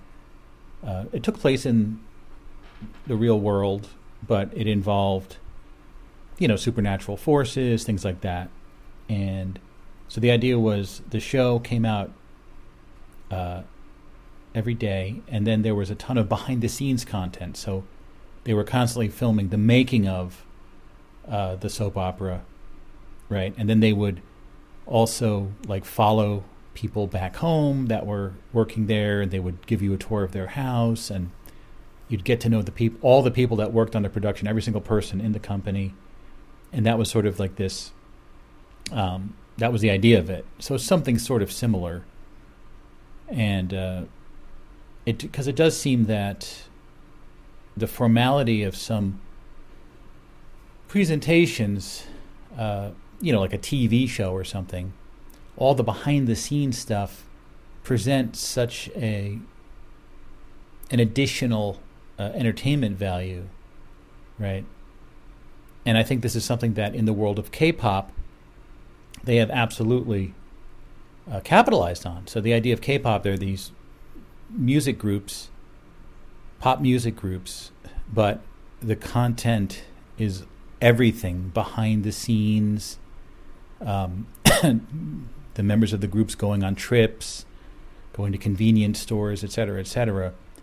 And so, in a way, mixing all this stuff makes does make sense I know that there was this uh, TV show I actually finished watching. Uh, it's like you know, uh, the um, the sitcom from 1999 that is now completely forgotten, completely obscure. I think it's an amazing show, and I'm, I'm going to probably watch it again.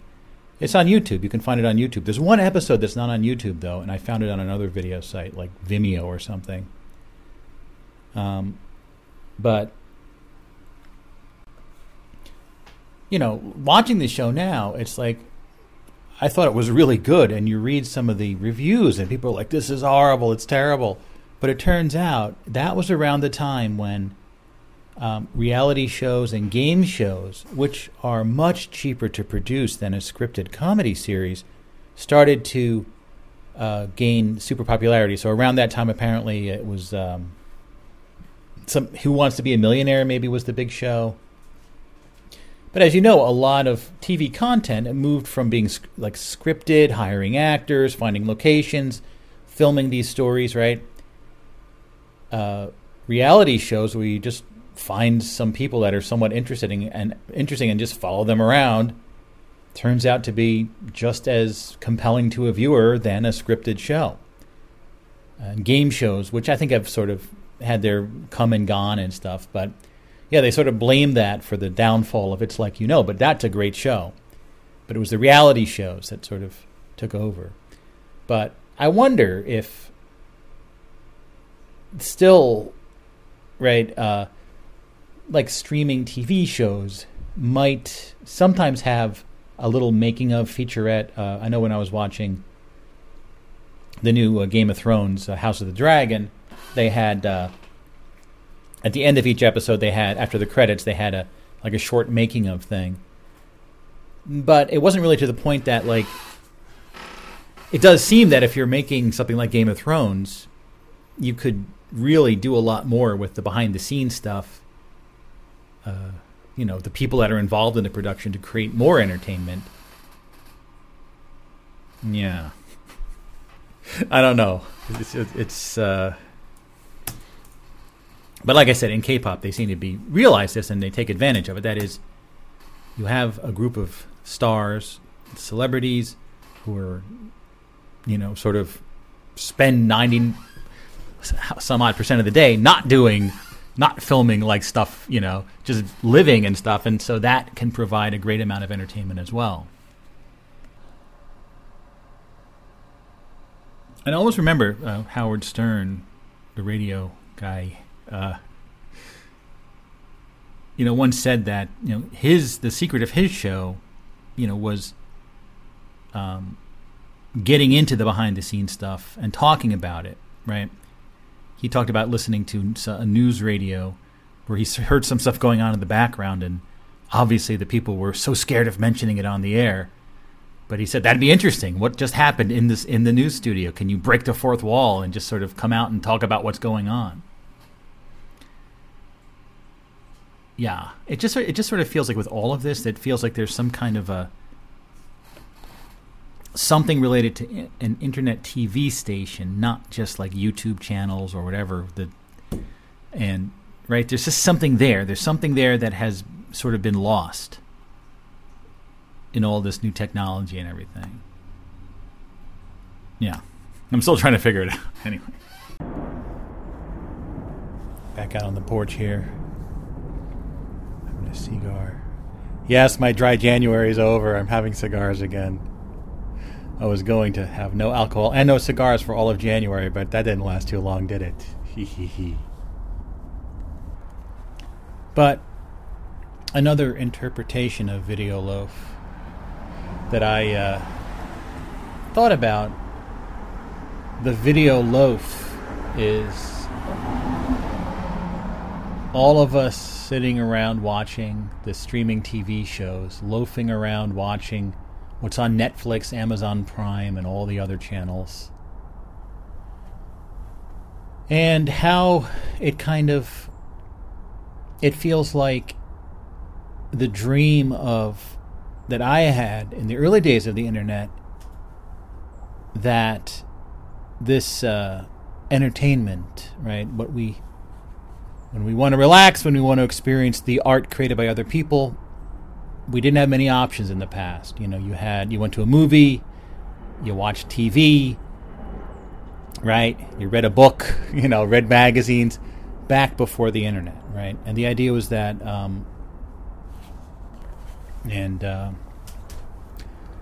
so with the internet, right?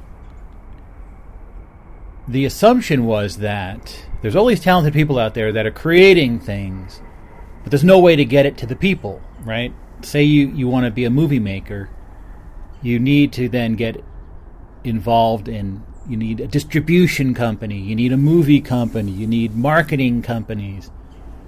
So ultimately, there's these gatekeepers that controlled what kind of entertainment we saw, right?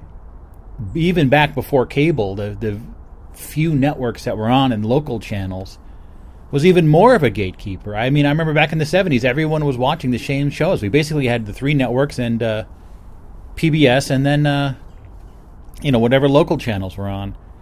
So people were watching a lot of the same stuff. And all forms of media had this gatekeeping aspect to it, and that the way you got stuff, right, over an over the air transmission or cable for television, radio and audio over the air radio, or reproduced uh, on recording mediums, uh, LPs, eight tracks, you know, uh, cassette tapes, etc the cost of creating and distrib- distributing these things also involved big companies. And so there was this sense that whoever was in control of these companies was sort of deciding what the people would see, right? Deciding, you know, and, and the power associated with that of, of, of sort of what type of material are people being exposed to. So powerful. And so as the internet came along, we found that anyone can create their stuff. In some cases, like writing, you know, one person can write a book. And instead of having to go to a publisher, go straight to the people. In terms of uh, music, producing music and going straight to the people, in all forms of art, you can now bypass the gatekeepers and go straight to the people. And um, what happened? because that was a few years ago now, and now we're still watching the TV shows on streaming instead of over broadcast or on cable, but we're still watching the TV shows created by the same big companies. And I swear, every time I've gotten together with people, everyone's, oh, what, what, what have you been watching on streaming? That's a big topic of conversation. As if this whole revolution didn't happen, right? What is behind this? Why aren't we uh, why isn't there just independent entertainment being produced? And the idea is that there would be, right, ways of, of curating it, like group, group uh, channel, you know, websites where people would uh, watch or read or listen to these things and sort of rate them, and the cream would rise to the top. So if you were talented, independent creator, you could get your work straight to the people and and because there weren't so many people involved, you could charge just a little bit of money in some way and make a living at it, right? So what happened? What actually happened? The big companies are still in control, and I know there are some independent. There's some podcasts and there's some YouTube channels. There are some independent people who have been able to make a living at it. But I'm just talking about the dream of without these gatekeepers, what happens. So, what is the answer? I think a major aspect of this is that uh, there's not what's the right way of saying this it's so it, there's not that many people creating really good work this is a theory that there's only so many people that are at a certain level that are creating really good music or writing really good books it's not like there's all these people creating great stuff that are being stifled by the system. It's that they're really it's really very fairly rare to have these kind of talents and those that have the talent really do find and form a relationship with these corporations to release their work. But there's not like a huge excess of talent or ability out there. Um, I remember talking about like sports leagues and stuff. Uh, I think I was talking to my coworkers about baseball back in the '90s, and I'm like, why are there so so few teams? Why don't they just make so many more teams? And they're like, at the Major League Baseball level, right? they're really is not enough talent to go around. The number of teams they have, whatever it is, 30 or 35, whatever the number is, um, if they doubled that, it, you'd really water down the talent on the teams. Like the teams would not be as good as they are now because there's not enough talent to go around at that level, right? So could you say that in terms of all these forms of media, there really is not. Uh, sad to say, I would have thought there were tons more talented people that are just sort of not able to get into the system to get their work released. But maybe, you know, there really aren't that many talented people, and most of them are scooped up by the corporations.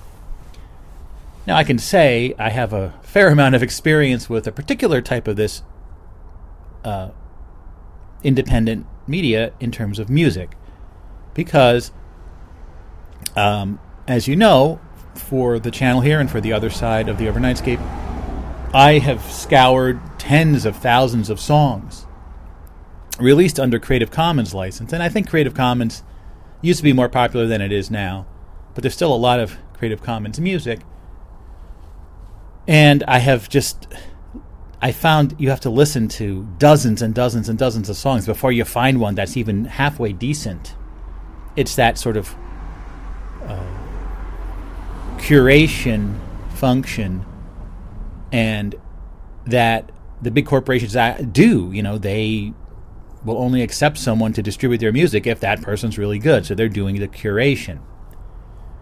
But what about this dream of online curation systems? And it's just, it doesn't seem like any amount of voting systems or reviews or anything to me has not really uh, helped me in terms of finding music. I even go to places that have done their own search, but their taste in music is very different. So the huge amount of effort wading through this stuff, right? And I have to think there must be there there like some of these uh, online services seem to have these amazing algorithms to find stuff that you'll like, but I don't know if they're really applying it to sort of like independent media, right? And uh, you know, I I can't help but whenever I think about this particular thing, filmmaking, right? I was uh, a teenage uh, filmmaker with my Super 8 millimeter camera, and when it was such a different process, you know, you had this relatively expensive three minute cartridge of film, and especially doing animation, it could take huge amounts of time. Then you send it off to be processed, and you get it back, and you watch it. Oh my God, what a process that was! Now, everyone literally has a movie camera with a sound movie camera in their pocket and they could make movies to their heart's content, are people doing it? To the extent that I was doing my little movies that had no chance of being distributed or anything, I could just show them to my friends at home. Right? Now people have this incredible tool that I could only have dreamt of when I was when I was a teenager. And yet what are people doing? Yes, people are making movies, they're putting them on YouTube, but it doesn't seem like the thing that we were sort of expecting was that it would be kind of the, the end of the mainstream media, and it's been it only it has been uh, that the opposite has happened. If anything, the mainstream media seems to have been gotten stronger in some ways. And I think part of it is that since we all grew up, all the media we consumed was corporate media that that that is what we look for in our media because we're so used to it, right? And the implied curation and quality filter that comes from big corporations is is part of right the reason why we like what we like because we feel both that it's been wow if these if people are willing to invest millions of dollars in this it must be somewhat good right? And also the idea that so many other people are watching the same thing and you're part of a group a tribe of viewers. Even if you don't know those people you know that you're part of a group of people that are watching a certain TV show or something. It's all very subtle, but it's just become a big video loaf. Everyone's just watching the streaming shows, and uh, you know, a lot of times, a lot of these shows they're somewhat fun to watch, but it's you get this very empty feeling afterwards. It's like, is that really necessary? Does this really, you know?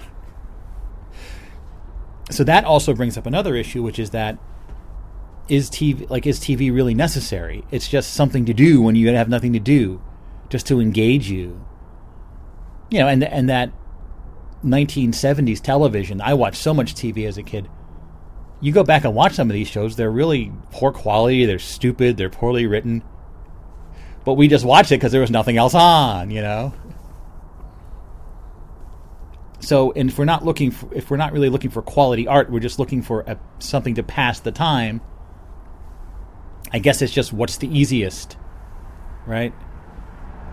You're going to go on YouTube and search out independent video producers, or you're just going to go onto Netflix and see what's on, right? I don't know. I don't think there's just one answer to this question, but I do think that the cards are stacked against independent creators because what we, again, I want to just reiterate what we think of as entertainment the corporate entertainment produced by big corporations has so many aspects that again our view of entertainment includes all those corporate aspects that it is millions of dollars invested that it is other people watching that it is the curation and the decisions uh, of, of these corporations that have sort of uh, oriented us and changed us in terms of how we think, how we view the world, beyond even how we view our own entertainment. I remember going to uh, the New York Comic Con a few years ago and going in Artist Alley, the Independent Alley, all the independent comic creators, and I was struck by just how derivative all of their work was. It was just seemed to be copies of things created by corporate media in terms of the stories, the types of characters. There didn't seem to be anything new under the sun. And again, all those people grew up and their entire worldview was formed by consuming this, this corporate media. And uh, so then it comes time for them to create something new. It's going to be completely tinged with and um, defined by their understanding of entertainment, which is which is all of the corporate entertainment that they've been sort of feeding us. So it's kind of like uh, that dream of independent creators bypassing it. You can't bypass something that you're soaking in. It's all around us. It's it's in us. It is us. Right? We have been completely transformed by the seemingly innocent cartoons, pop music, etc. And I'm not trying to I'm not saying there's anything sinister about this. I'm just trying to understand the phenomenon because I can say that I love all forms of media and I'm completely interested I'm always researching new stuff, old stuff, getting into it. I understand it's a type of system that was made by other kinds of forces, like you know, like the big corporations and stuff.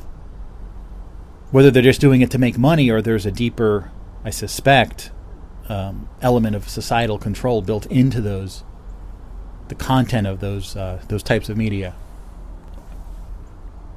Um, I don't know. I'm not. I'm not saying it's bad because I do find it very engaging and interesting, but the thought that there was this easy alternative I think, sort of turned out to be completely wrong. It was a, it was intuitive, but it was not true. Right? We're too. Each of us is too defined by that entertainment. We're, we're more affected by the entertainment we've consumed over the years than, than we might think we are. That's what I'm trying to say. However, once again, I I, I have to re- re- refer to this, the Overnightscape Underground, where we have in fact created an alternative to corporate media. obviously, uh, you know, we're we're on the fringes of the fringes of the fringes of the fringes of the fringes. How many times do I have to say that? The fringes of the fringes of the fringes. Each time you do that, you're on the fringe of a fringe. So even though we might not have a big audience, I think we have achieved something here. It's a unique art form. I know everything I'm talking about today, it sort of feels like the Overnightscape Underground is an example of something that has somewhat succeeded in being a thing that I'm saying is rather rare. A group station, an alternative to corporate media, yada yada. E yada, e yada, e yada. I remember when I worked at that uh, dot com marketing agency, there was a big E yada poster across the street that we could see from the offices. That's how big E yada was. But yeah, with all these things I'm talking about, maybe that we do represent, in whatever ultra fringe way, a success in a sea of failures regarding these matters. I guess, uh, you know, it's good. Good. Very happy to uh, be a part of this whole thing. What the hell? What am I talking about? Yes. Yes, indeed. Um, anyway, with that, I want to say thank you for patching in to this episode of The Overnightscape. I'm your host, Frank Edward Nora, here in Nutley, New Jersey, in January 2023. Oh, by the way, doing uh, I set up an exit ramp for this uh, Sunday, January 15th, 2023. If you did not receive an invite, you always can uh, request one from me on the Facebook page, on that chat room, or directly at frank at theovernightscape.com email address. If you want to, if you want to patch into the exit ramp, it's our group show we do on Zoom. Uh, please do. The more, the merrier. But yeah, we're here in the Overnightscape Underground, a radio station inside a book, and. Uh, just go to onsug.com, O N S U G.com, which is short for the Overnightscape Underground. And by the way, you could also go to the overnightscapeunderground.com. I still have that. I still have that web address, which just forwards to onsug.com. It's a lot of letters to type, though. The Overnightscape Underground. It's a lot of letters to type. That's why that was the origin of onsug. So it would be easier to type in the web address. You know. Yeah, just go there, and as I was talking about earlier, you can find all the latest shows download the copy of the book. Now that I fixed the file, the original print book or the current edition, which includes the rules to Flea Devil Solitaire, I would love to hear about someone else, even one other person playing Flea Devil. The rules are there, and I and you can always contact me for clarifications if you need it. Telling you, Flea Devil is some kind of game, man. It's, it really, I love it even if I'm the only person playing it. It's so it's like I said, it's kind of cool that there's this amazing game that I'm the only one playing in the entire world. Hopefully, soon other people will be playing it. Yes. Um. Yeah, and of course, as I mentioned, Overnightscape Central doing the Beatles topic. Uh, please participate. We'd love to hear hear your voice on the Overnightscape Central. And uh, you know what what makes the Overnightscape Underground different? We uh, are completely non commercial, right? We have uh, over 13,000 hours of uh, audio in our archive. And we have a unique style, and we're very interested in people listening in both the near and far future. And we our goal is to preserve everything, and it's all going to be in the form of a book, right? The book is the object, is the station. It's all one thing, right? That's the idea. It's going to be the vessel by which we carry forward all this audio into the future. And some of you may be hearing this. You may have a copy of a future copy of the book where all the audio is embedded in there, which seems seems like we're very close to being able to do. It is doable with today's technology, but I think it'll obviously be a little easier with more advanced technology to right have all the audio stored as digital files physically inside the book and have a, a, speaker for audio inside the book somewhere. That's my goal. Um, to have that actually happen. So maybe you have a copy of the book and you're listening to this from the book. Thanks for listening. Whatever future time you're in. Remember, remember whatever time you're in, you're part of like sort of a chain of chain of custody in a way. Um, it may be 2,000 years from now, which would be the year 4023. But remember, there's also people listening in the year 8,000, 4,000 years beyond even you, and you're so far in the future. Whatever you can do to help, to help preserve this uh, project, the book, the files, the whole thing, in your time and place, please help preserve it, right? Because this is meant to be carried forward to all future people. Yes. Please help. Help! Help! I need someone help. The Beatles topic. Yes, remember the Beatles topic. When I was younger, so much younger than today, I never needed anybody's help in any way. But now it's time to go into an audio world. It is a place that you will hear lots of songs and lots of audio. It's the other side. You ever wondered what after a, a show with like Motorhead or some really Alice Cooper, some some really loud, raunchy rock and roll band? I mean, what do they do after? Do they Stays on much. With temperatures of close to 100 degrees here in Toronto, it's hard to do anything but just sit there and perhaps sit around with your friends, get a cold pitcher of lemonade or cranberry juice, and chat. So we were chatting last night over a nice cold salad, and a friend of mine had made the salad, and I was saying, What a wonderful salad this is, particularly the cucumber. So my girlfriend said, Well, perhaps it's because I cut the end off the cucumber an inch before the end of it, and then I rub it together with the other end of it. You're saying yes as well? Miss Walsh, come here for a sec. That's very interesting. You do that as well. It gets rid of the bitter taste. That's what they say. Wait, come back. I have to ask you something. Why? I don't know. It's just one of those things. It's just one of those things, huh? Well, let me tell you another little story that's attached to this. We started to discuss these sort of homegrown ideas about making food taste better and plants and that kind of thing. And she was telling me the story about her mom.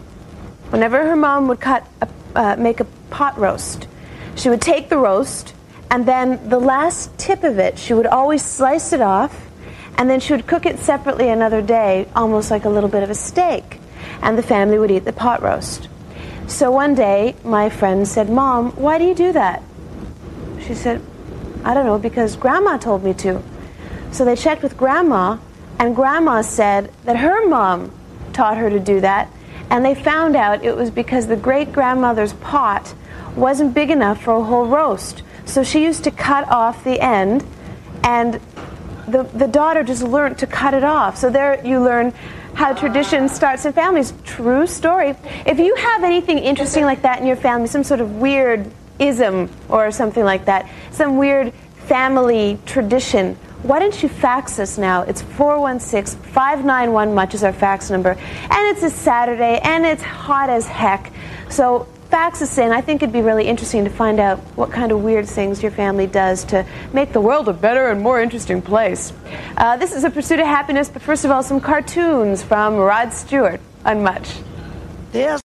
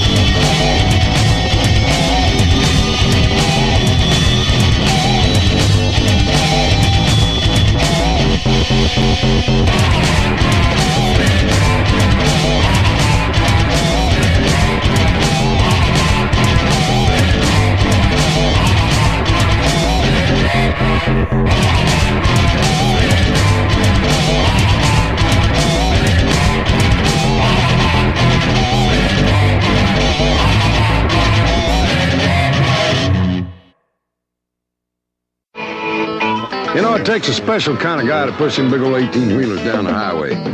But they're a tough breed, them dudes. They make a 900 mile run in a blizzard look like a trip to church. Hi, this is Jerry Reed. We just finished shooting a motion picture about some of these good old boys. And before we got through with the ride, well, it got wilder than can of crowd.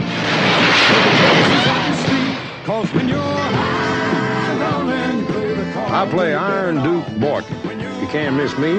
I'm the one on the screen with the cab over face. Whoa, whoa, what's that extra $50? What is that? That's for a hurry up on a load. You take that extra 50 and you stick it up where the sun don't shine. And if I wasn't in such a hurry, I'd stick around and assist you. now, Peter Fonda's my buddy. We call him Rain. He's a lad with wheels in his head and a liking for fancy boots. And pretty little Helen Shaver is pickup. She's the one you boys gotta watch. Mm-hmm. I told you about that little darling, didn't I? Sneaking around outside? Now, Peter and I play a couple of dudes who had a good thing going once, and we kind of get together again. Best I can remember, me and you used to have a good time. You go take one more ride with the old dude. But the way things are now, a fella get himself killed. Well, I tried to be the kind of a gal you'd love to. Excuse me. Want to dance? No. Wait a minute. Didn't need to go hunting for no trouble. We got engraved invitations. Breaker one nine, breaker one nine. You got down Duke on a fly from a 1033.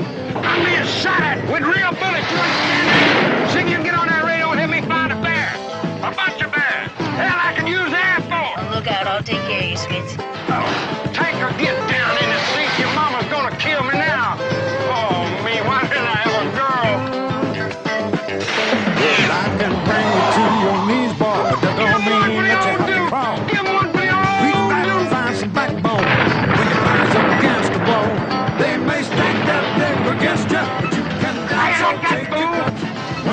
Down to down and dirty, that's when you got to trust your guts.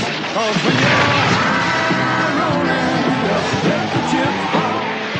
So shift over to the fast lane, brother and sister, and see this story of two throttle jockeys who get into it up to their eyeballs and highballing from American International.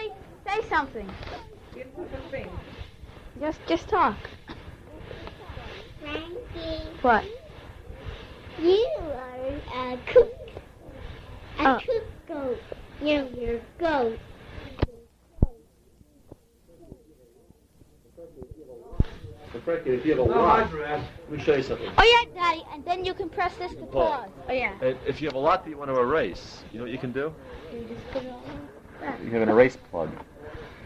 Now this quarter we have 70, you do? You- Where do you stick it? Daddy, it's playing. What? Payroll? Let's see, where's the erase plug?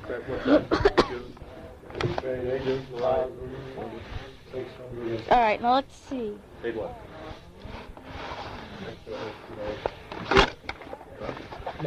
All right, say something, Julie. Now. Happy birthday to you. Happy birthday to you. Happy birthday, dear Frankie. Happy birthday to you and Julie too. Now, Daddy, I now, now, now. What? Cinderella. Oh, it's playing. Cinderella. Cinderella the cake. Come back over here. Yeah, of course You're gonna gonna record closer happy the birthday. You like that cake, Frankie? Look at your cake. Frankie. cake. Burning my fingers off. How do you like that? You sit over here, Julie. That's here. where Frankie's gonna sit, darling. Sweetie, you. Stop, Julie. Say magic words like ding dong, ding dong, ding dong, ding dong. Say, I want John to say something. Well, I think you can sit Frankie's only nine. Okay.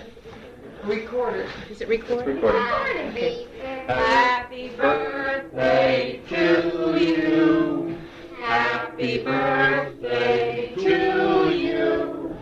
Happy birthday, dear Frankie. Happy birthday to you. Oh my God! What a wind! What a wind! All right, you like your hammock? Isn't that cute? Now I want to hear happy birthday song. All right. Have you had enough, Frankie? Finish your milk, John. I want more. You want another piece? I did have had two pieces. How many of you have one? One. Well, you have to have another piece. Uh, kind of skinny, you know, anywhere. Not even the Who's getting Oh, that? that's why I don't have that speaker. I usually do. Now we're on the Four front. hundred stencils, and she got, I had a Snow White on it. And they have shapes and everything. Frankie, please let's take the tape recorder And outside. almost any picture you want on it. I can- The barbarian will break it. Next year they'll have Star Wars figures. You got barbarians here? Yep, we have barbarians.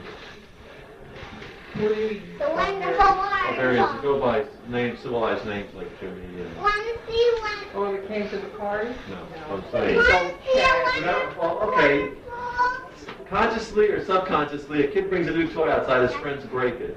Period. Oh, well, I, I see. Who Right. said to bring the toys outside? I wasn't I just told to that. Frankie not to take the Oh. tape recorder out. I don't- When are you gonna come Oh, down? Of course not. Stay over the Tape recorder's weekend. not something to take out. Going And then we go.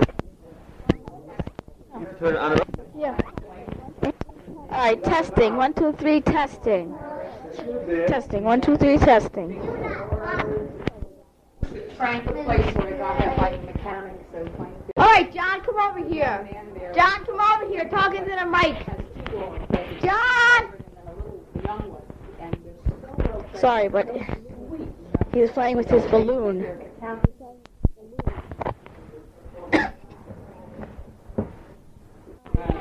I just got my Mattel electronic missile attack. Now I'm playing it.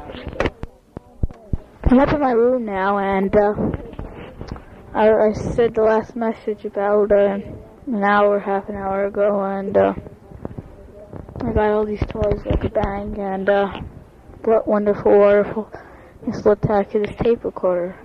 Bye. Hi, I'm back again, and uh, sorry about the long goodbye. I have to erase. Oh boy, I'm probably gonna forget. By the way, it's my birthday, and uh, told you all the toys I got, and uh, I went to the toy store to get the missile attack. Uh, here, here, here, here it's playing.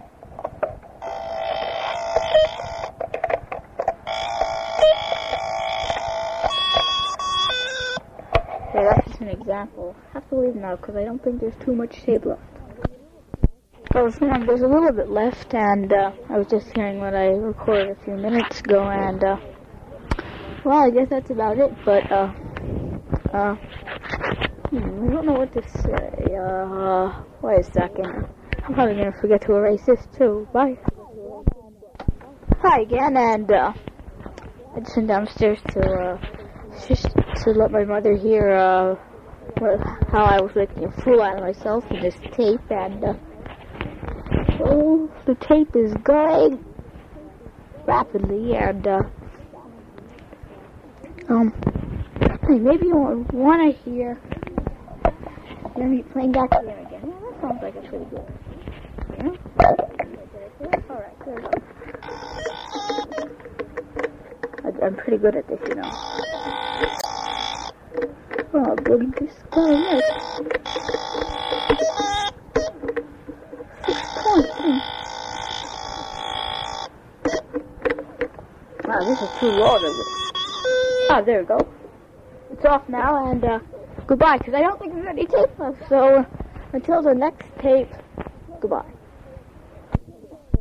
What am I saying? Uh, there's tape left, but not too much. So, uh, tell you a few final things. I'm uh, to be 10 years old tomorrow, but I'm doing it today because my sister's birthday is on the 1st. So, um, that's all the things I got. And uh, my name is Frank Nora. Frank Edward Nora, that is. And, uh, hmm. It looks like the tape is almost over. I'm going to listen to the whole thing after this. And, uh, one more listen to the game.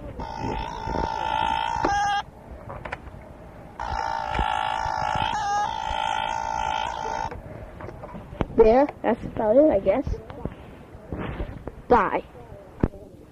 Sorry, I'm sorry for uh, leaving you like that, and uh, now I'm gonna go back and listen to this whole thing. Bye. I know there's almost no tape left. It's October 2nd, and I did forget to erase something there, and now I'm seeing the treasure of Matecumbe on Walt Disney. Now, the tape that's left, let's hear Jazz with a football report. Well, if you would like to know the Jimmy the Greek, the Jimmy the Greek, I'm saying, he at the Cardinals are actually going to beat the Redskins, but the Reds, but but the Redskins absolutely be upset the Cardinals by a score of 24 to 14. And my, I didn't tell my brother, I only showed him the back of my little score paper of a picture.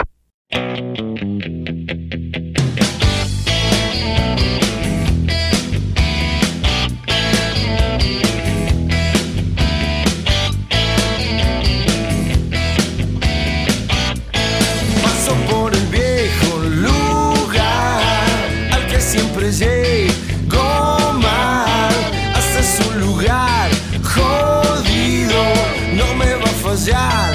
Está listo.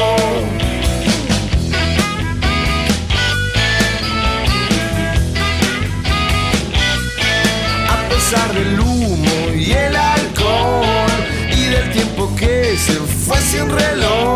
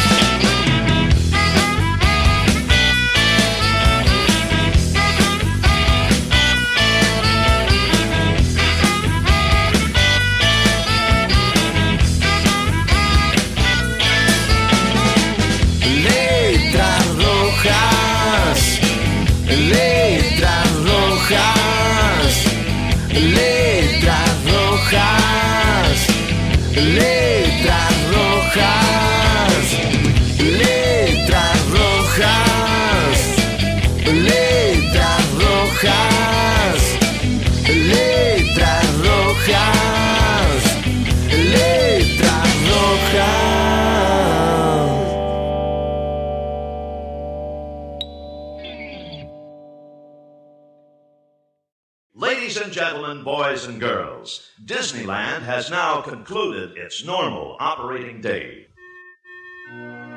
Yeah, folks, and me and my pals hope you had a swell time.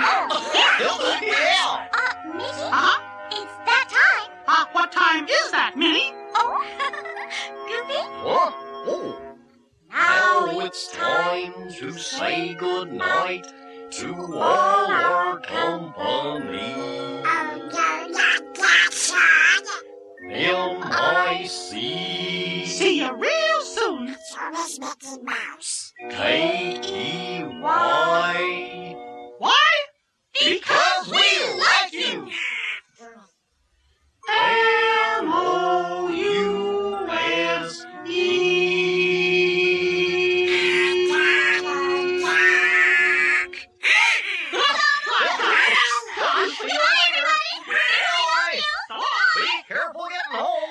your shopping convenience, this evening Main Street will remain open for an additional half hour.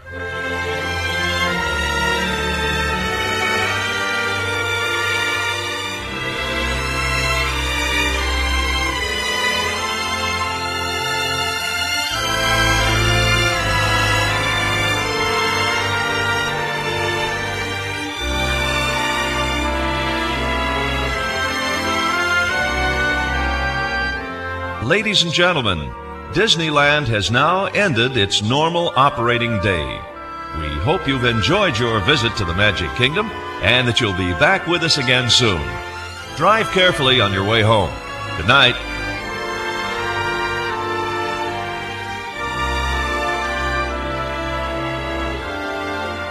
This is the parking lot tram only.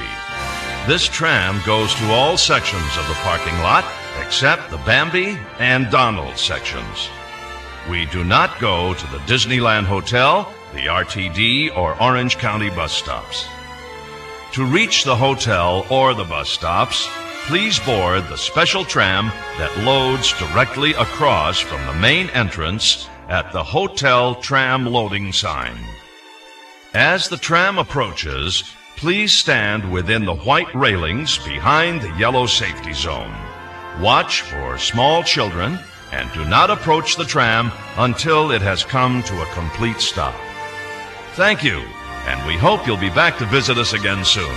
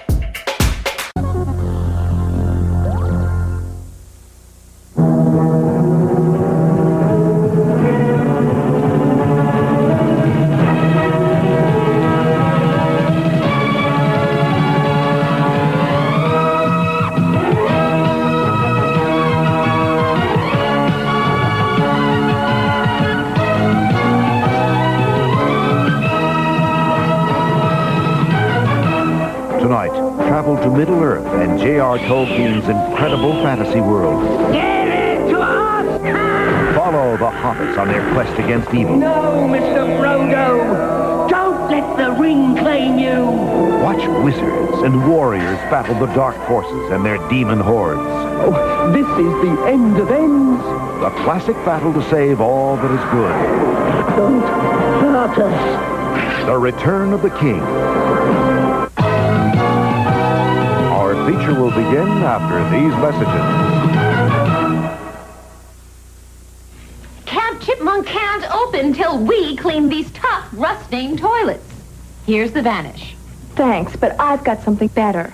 Sani-Flush? Even better than both. New improved Sani-Flush. Compared to Vanish, new improved Sani-Flush has 30% more cleaning ingredients, plus a powerful rust dissolver Vanish doesn't have to clean better. Sani-Flush also kills odor-causing germs by the millions. Now that's one clean toilet. For tough stains, new improved Sani-Flush cleans better than Vanish. In 1975, he became Hollywood's biggest star. And in 1978, just when you thought it was safe to go back in the water, he resurfaced. This summer, for the first time, the terror of Jaws will not stop at the edge of the screen. The all-new Jaws 3D, rated PG, starts Friday at a theater near you.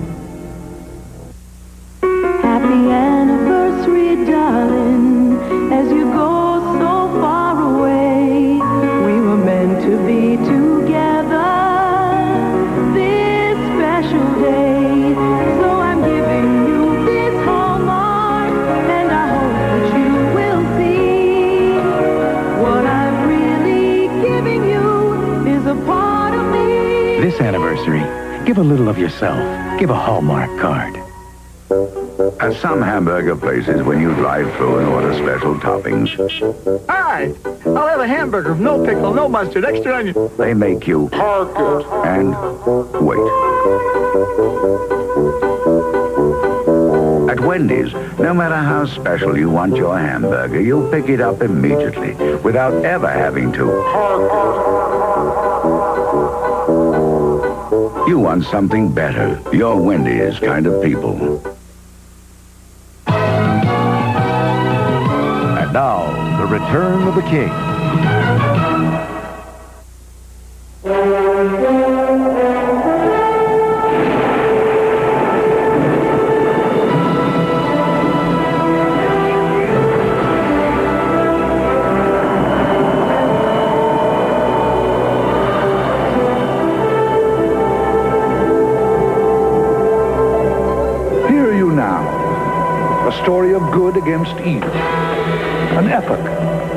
Beginning and